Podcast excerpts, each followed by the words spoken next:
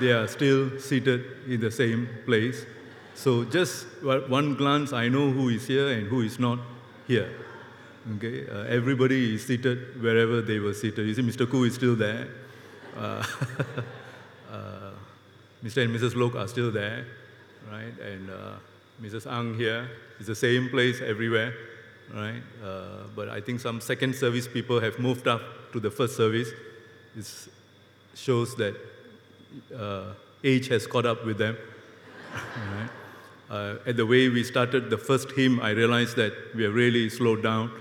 All right, uh, but it's good to be here. Good to see familiar faces, and of course, many times when I travel, people ask me, uh, "Where's your family? Where is Grace? Where are the children?" Uh, I'm happy to tell you, Grace is here, and seated where she used to sit also. Right? okay. Somewhere there. Okay. Uh, the children are away studying, so uh, they don't follow us. Yeah. Okay, it's good to be here. It's my privilege to bring God's word to you. Yesterday I was here in a meeting, and uh, I'm glad to see all that is going on uh, in the life of this church. This church continues to be close to my heart. Uh, I need to say this carefully because other churches may think they are not very close to my heart. Okay, but all the churches are close, but this church is closer. I spent seven years here. You know, it's a lot of time here. This is the church that I served the longest, seven years. Yeah. Let's pray. Father, we thank you for this morning. Thank you for all the people in this church. Thank you, God, for their life, their ministry, their commitment to you, their commitment to one another. Today we turn to you and ask and pray your blessing upon everyone who is here and all the families that are represented here, that we may bring forth your blessing with us to share your blessings with our loved ones. Father, as we turn to your word today, we pray that you'll speak to our hearts, that we may hear you clearly, that there may be a word for each and every one of us, that there will be a thought, an assurance, a promise that we can bring back with us, to, to cling closely to that which you would say to us, very specially this morning. So, Father, please speak to us that we may hear you. In the name of Jesus Christ our Lord, we ask of you. Amen. There was this very little boy. He was taken by his uh, parents to go shopping. And after they had shopped, the, the parents went to the car park, put all the things in their car, and drove off. The only problem was this they took all the things with them and they left the little boy behind. And the boy was standing there crying, and a policeman came nearby, I mean, who was nearby, came by and looked at this boy, very little boy, standing there at the car park, crying all alone, and asked him, Son, what is wrong? And it seems the boy said, My parents, they drove off without me in the car. And um, policeman, trying to be helpful to the boy, asked him, Son, what is your father's name so that I can maybe try to find out and uh, get you back home safely? This is a very little boy, so he answered, My father's name is Daddy.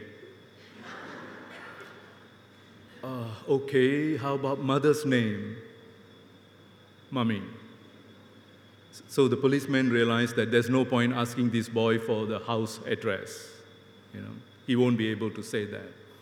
So the policeman, trying to be more helpful, looked at the boy and said, Son, is there some kind of a landmark, something big, some building or something like that that is you know near your house so that if you could tell me that then possibly I can get you back home. Seemed the little boy thought for a while and he said, Yes, there's this huge cross near my house, and every night it is lighted blue. Sir, if you could take me to the cross, I can find my way home from there. If you could take me to the cross, I can find my way home from there. Now, I like this story for two reasons. One is because I can identify with the little boy, because something like that happened to me, but that I will tell you that in another, in another sermon. Better not get into that. Uh, but the other reason is this that, that, that statement made by the boy, there's a lot of spiritual truth in that statement. And for that reason, I like that very much. Sir, if you would take me to the cross, I can find my way home from there. It is indeed true, friends, that it is through the cross of Christ that we actually find our way home to God. It is through Jesus Christ that we are set in a right relationship with God and we experience His, we receive and we experience His blessings.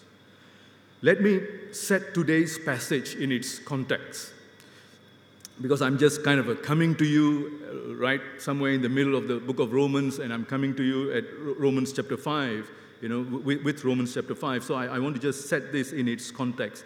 Romans chapter 1 to 4, the first four chapters of, the, of this book, actually talks about the need to come into a right relationship with God. And the, and the word that is used here is the word justification or justified. Therefore, since we have been justified through faith.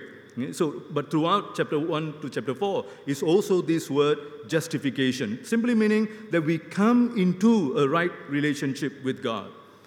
And, and the Apostle Paul, writing the book of Romans, he, he, the letter to, to, the, to the Christians in Rome, he was saying to them that they need to come into a right relationship with God and that they can be put in a right relationship with God by accepting God's grace through faith in our Lord Jesus Christ. And, and having said that, you know, the need to be justified, the need to come into a right relationship with God, and that this can happen by grace through faith and so on. Therefore, then he comes to chapter 5 and begins with the word therefore. In, in, in, using this word, therefore, and then moving on to all that he is saying, the Apostle Paul is actually assuming that the people who are reading that which the letter that he is sending to them that they have received God's gift of salvation and that they are enjoying a right relationship with God. So he says, therefore, since you have already been put right with God, you have come into a right relationship with God, therefore. Therefore, what will happen? Two things basically that he says will happen. That being in a right relationship with God brings God's blessings to us. And what are those blessings? He actually spells them, spells them out for us. The blessings of peace, the blessings of grace, and the blessings of hope. Three blessings that he very uh, specifically mentions. Being in a right relationship with God brings blessings to us. The other thing that he says in these 11 verses is this that being in a right relationship with God, although on the one hand it brings blessings to us, on the other hand, it does not exclude suffering. You know, because a lot of times we love those blessings, but sufferings, we are not sure. But I, I will explain a little bit more of that as we go on, or rather, the Apostle Paul uh, says more about that, and, and we will take it up as we move on. I want to draw two lessons from here that is, firstly, about the blessings, and secondly, about the sufferings. So he, he talks about these blessings of peace, grace, and hope. Therefore, since we have been justified through faith, we have peace with God through our Lord Jesus Christ, through whom we have gained access by faith into this grace in which we now stand, and we rejoice in the hope of the glory of God. Firstly, he mentions the blessings of peace, peace with God. You know, peace with God means that we are in a harmonious relationship with God. The word peace in the Old Testament is the word shalom. Shalom is a huge word, it is a very rich word, a very deep word uh, in, in the English language, we have, uh, scholars have so much difficulty trying to um, translate this one word, shalom, into English. They need so many different words to translate this one word, shalom. But essentially, we can say that it is the word peace. It is the, in, the, in, the, uh, in the New Testament, in the Greek language, it is the word eirene. Shalom or Eirene in the, in the New Testament. Basically, this is God's peace to us that no matter what our feelings might say, the, the point is that we are in a right standing with God, that we have been put in a right relationship with God when we put our faith and trust in our Lord Jesus Christ. And if you, if you want to know that you have come into this right relationship with God and you have peace within you, there are actually at least, at least three tangible signs which I can uh, give to you, you know, that, that you have this peace within you. Firstly, is that we are no more scared of God, you know. You know, before we, we, we, we came to know Christ and so on, some of us, we are really afraid of God. Even the mention of the name God frightens us, uh, whatever your image or picture of God may be. But just the word God frightens us a lot. At least it used to be with me. Before I came to know Christ, I, I, just used to think that there's this God up there somewhere. He's just looking down and just waiting for me to make some kind of a mistake and he's going to whack me. Just scared, terribly afraid of God. Know, but when you have this peace within you, you find that you're no more scared of God. You have reverence towards God. You fear God in a very positive sense of the word reverence towards God, but you're not scared of God. The other thing, when you have this peace of God within you, is that your conscience stops condemning you. And your conscience is, as, is at peace with itself. You know, because be, before we know God, before we have this peace within us, that there's a lot of turmoil going on, and, it's, and, and the conscience is always seem to be just pointing out the, the wrong things that, that we have done, and, and is just condemning us. Our own conscience condemns us.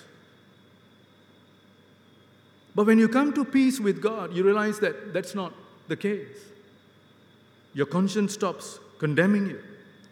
And thirdly, you find that the, the mention of the word death does not strike terror in our hearts. I've seen this so often.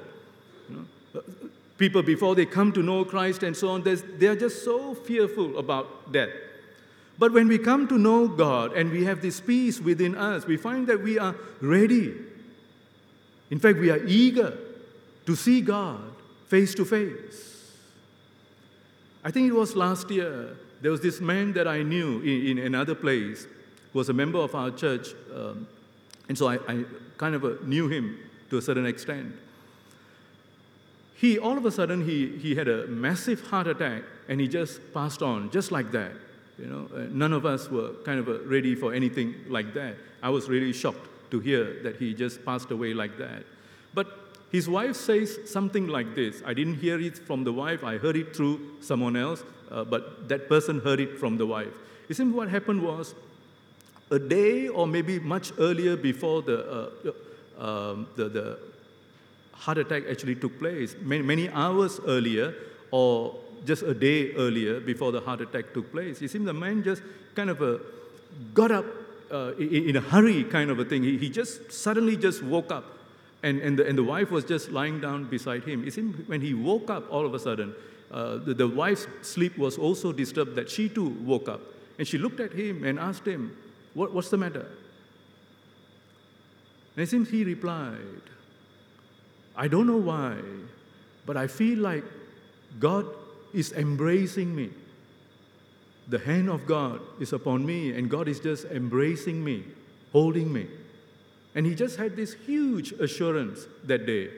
And, and, the wife also felt good about that, you know, that this man would just wake up and say that God is holding me, embracing me, hugging me. Like I said, it was, I think, a few hours later, or I think the, the day after, where he just had this massive heart attack and just passed on.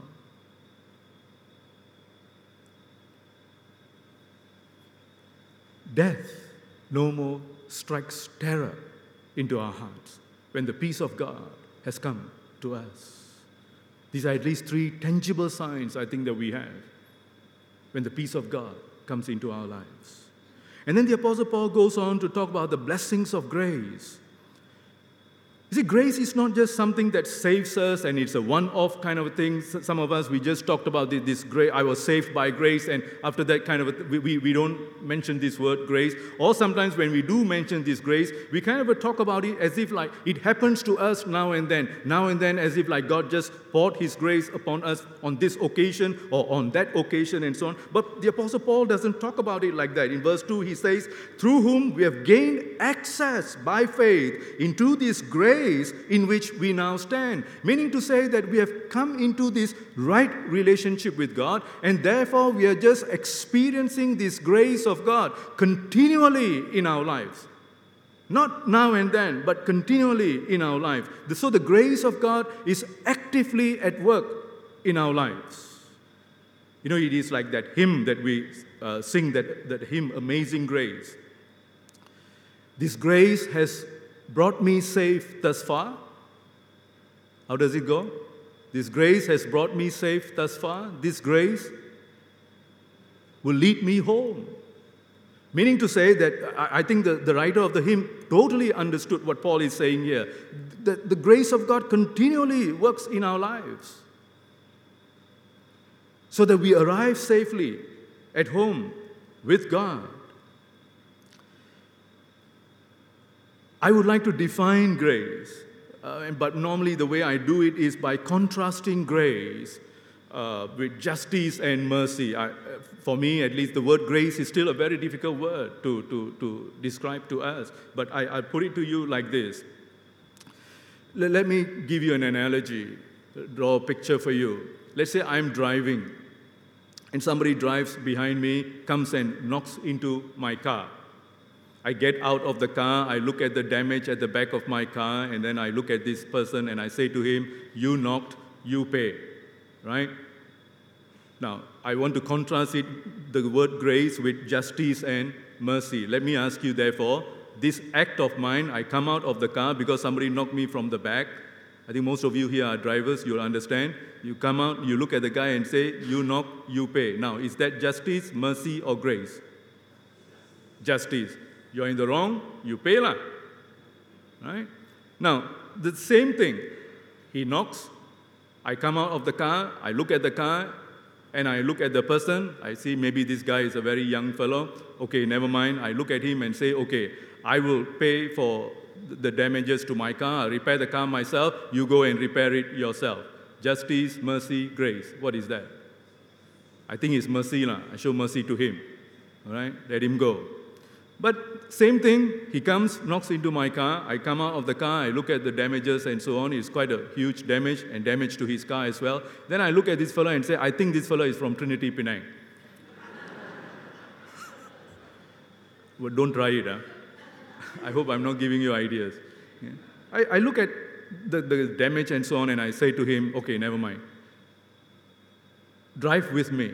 Let's go to uh, the, the person who can repair the car. I know someone who can repair the car very well. I'll pay for my damages. I'll pay for yours as well. Like I say, don't try it, but I'm just telling you a story here. Okay? Is that justice, mercy, or grace? That is grace. Now, of course, some of you seated here thinking, where can such a thing happen? But you see, that's precisely the point. With you and me, it doesn't happen. I mean, we will not do it. But this is precisely the grace of God. God comes to us, although we are the one who had done the wrong, but He paid the price. And He has ushered us into this grace that we may constantly experience God's grace in our lives. And then the Apostle Paul goes on to talk about these blessings of hope. And we rejoice in the hope of the glory of God. The hope that we have as Christians to share in God's glory, to be with Him eternally, and, and to share in His glory. You know, this word hope is a word that often you and I use very, very lightly. For us, the word hope is more like the word wish. I hope it doesn't rain afterwards. What are you really saying? It's most of the time, it's like, I wish.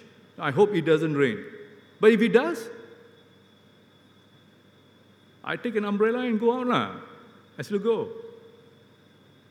I hope the sermon is not very long. now I got your attention. I hope the sermon is not very long. And if it is, I not, this fellow comes only once a year. Now I'm justifying.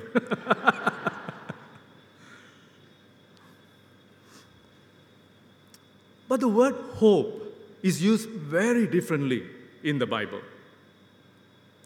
We have this hope to share in God's glory means that we have this certainty, we have this confidence.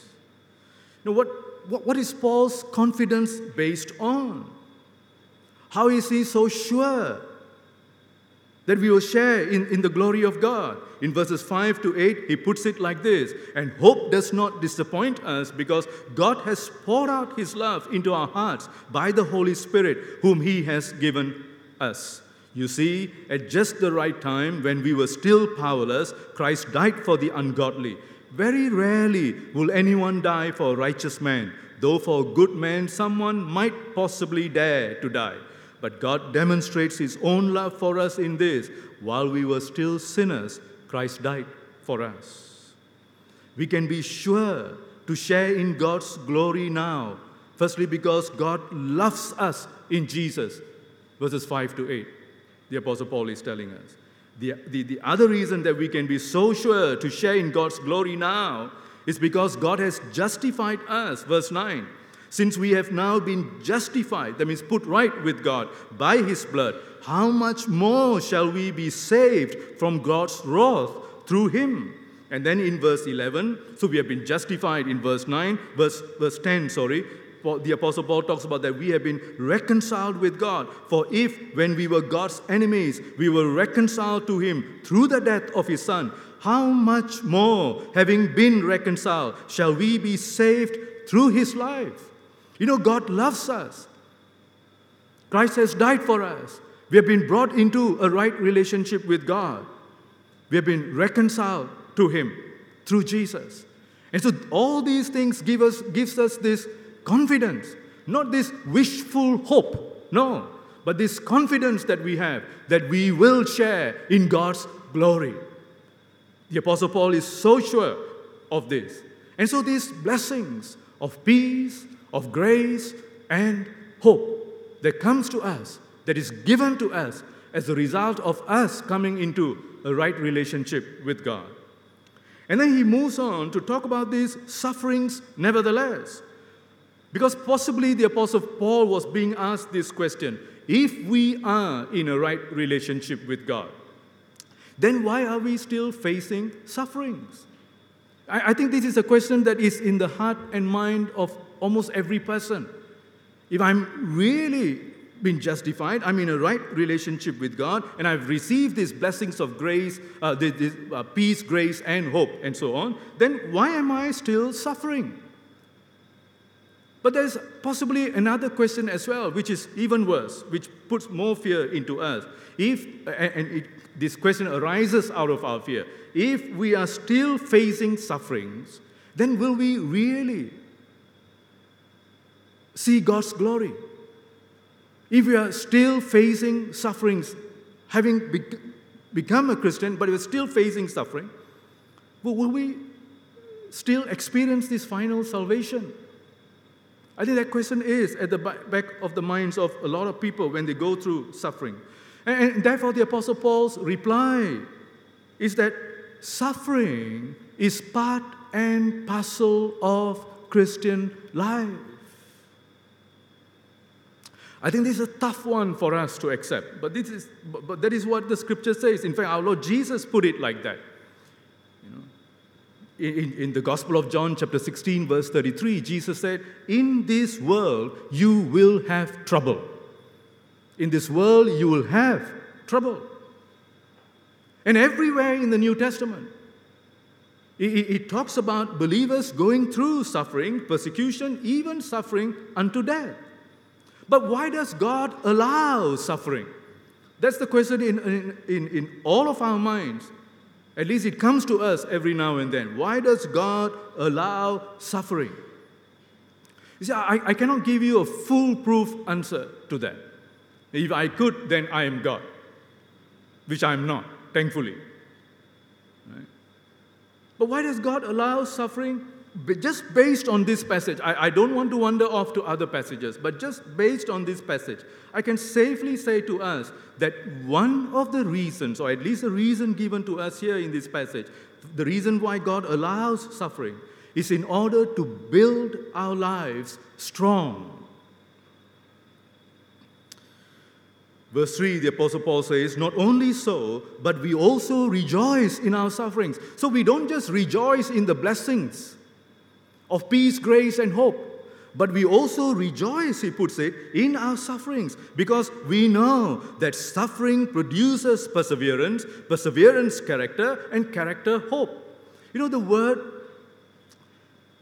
suffering, the, the word that is translated suffering here, in, in the Greek is the word thlipsis.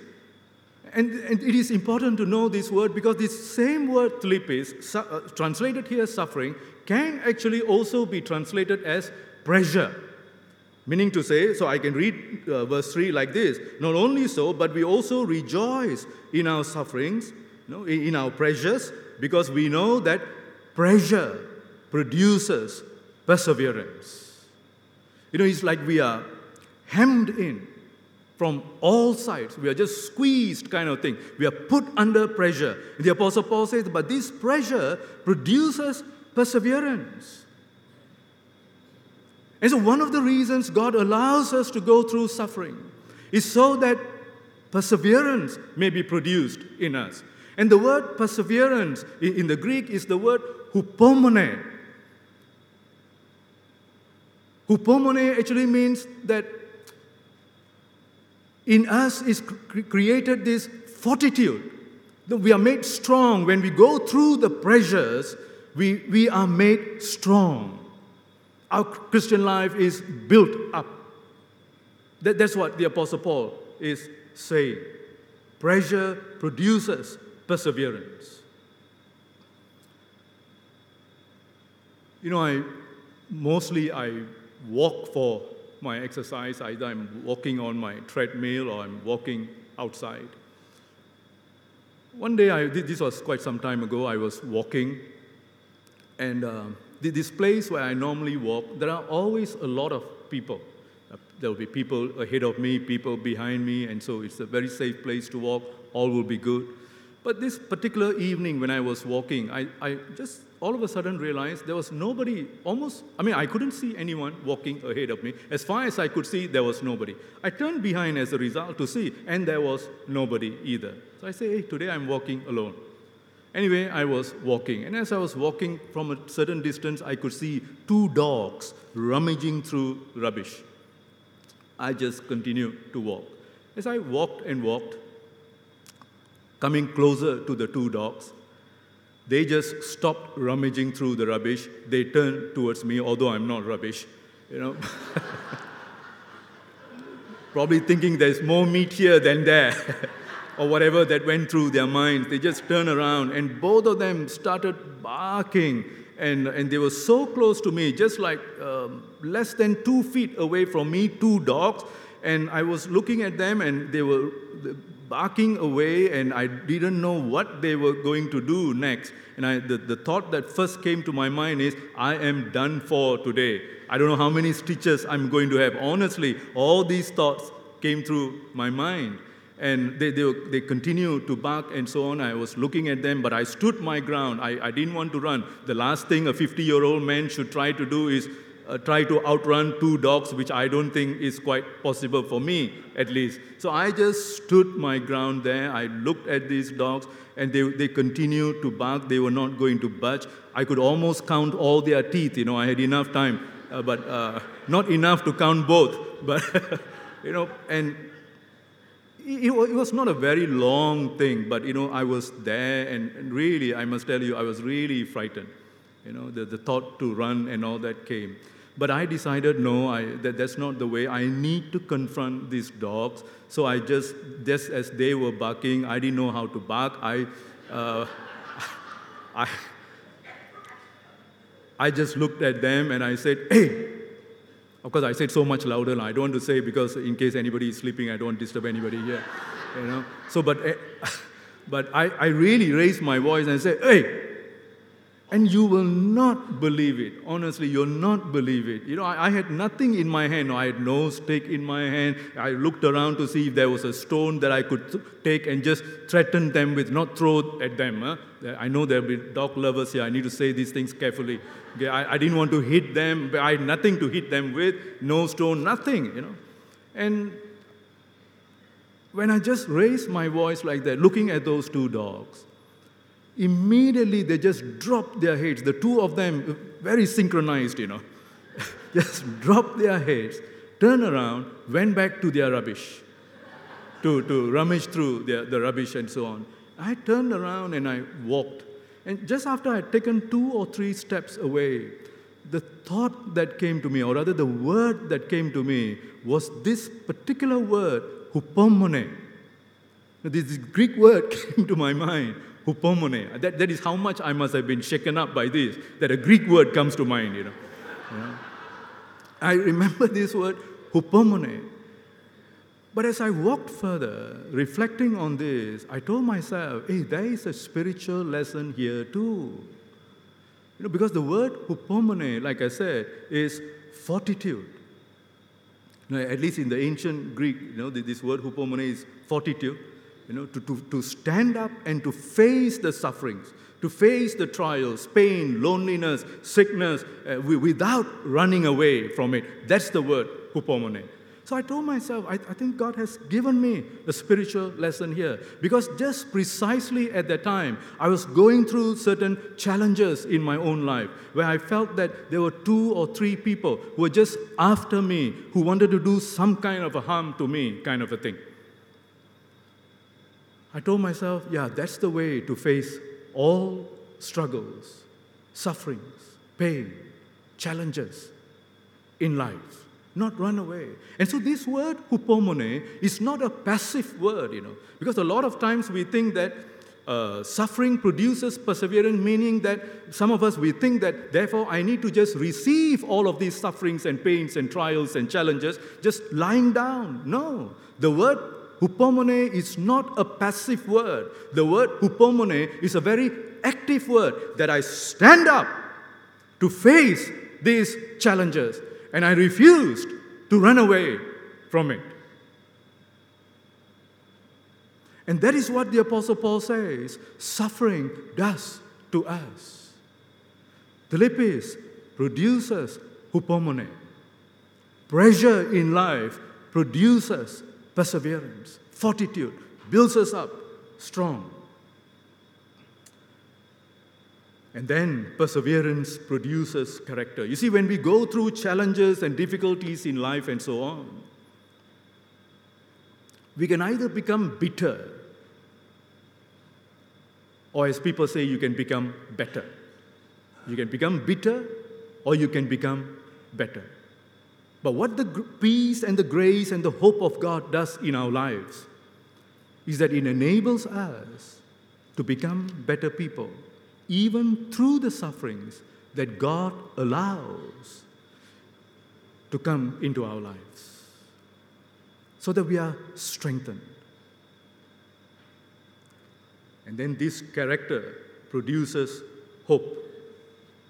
We become more hopeful more confident in what God is doing, in this hope that we have in God.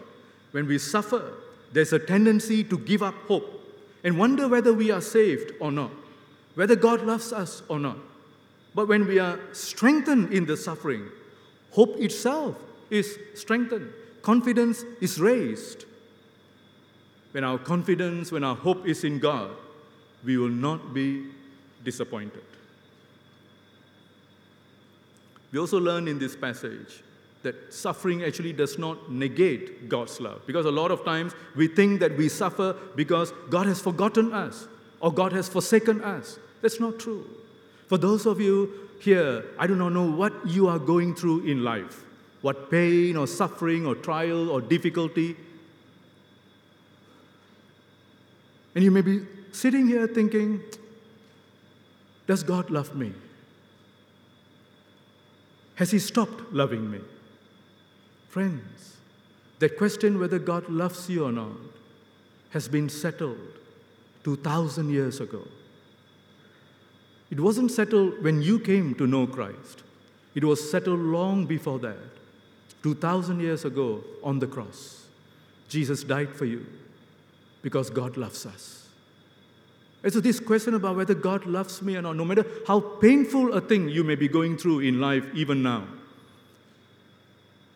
whether God loves you or not is settled.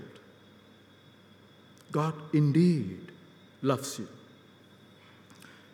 That in Romans chapter 5, verse 8, the Apostle Paul says, While we were still sinners, Christ died for us. Why? Because God loves us.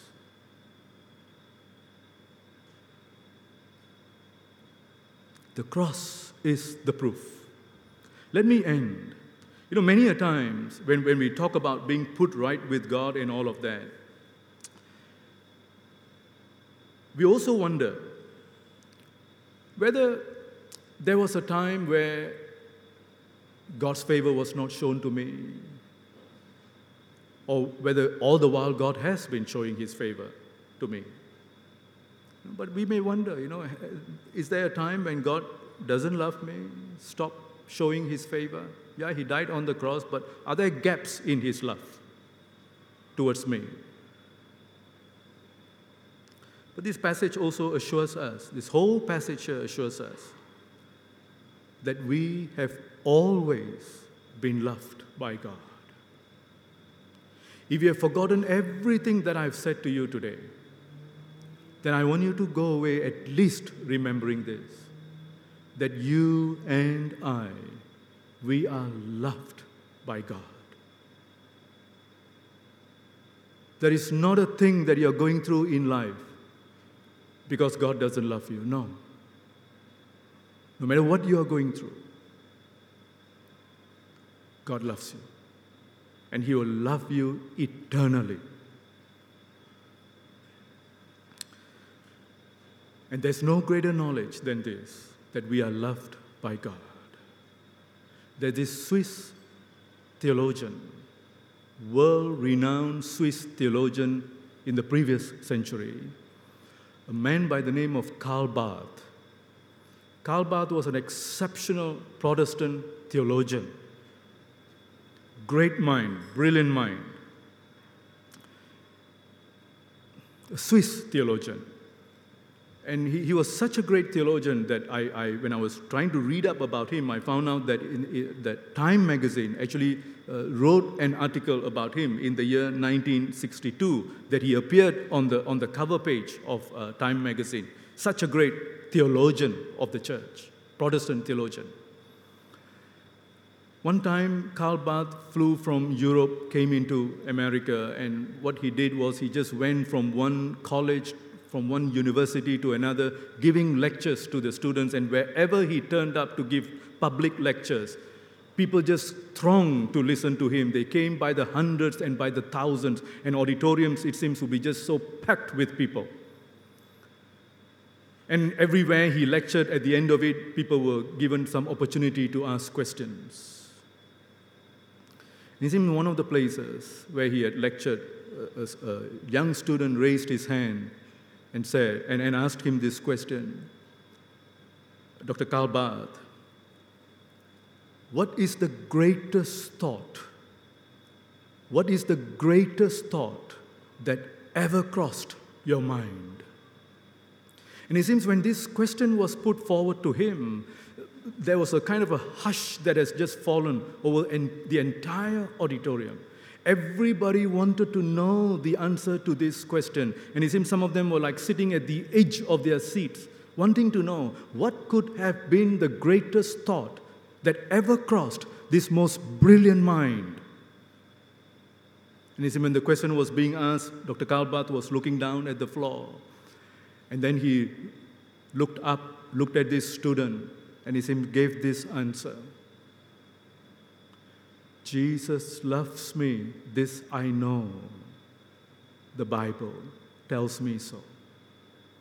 That's all.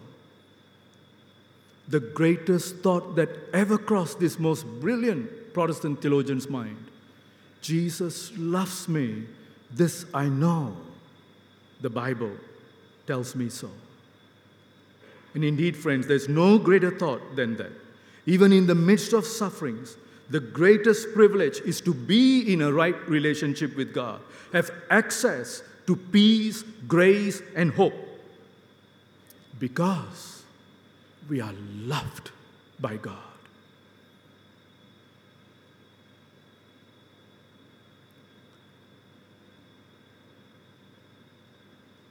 God bless you. Shall we stand for the hymn of dedication?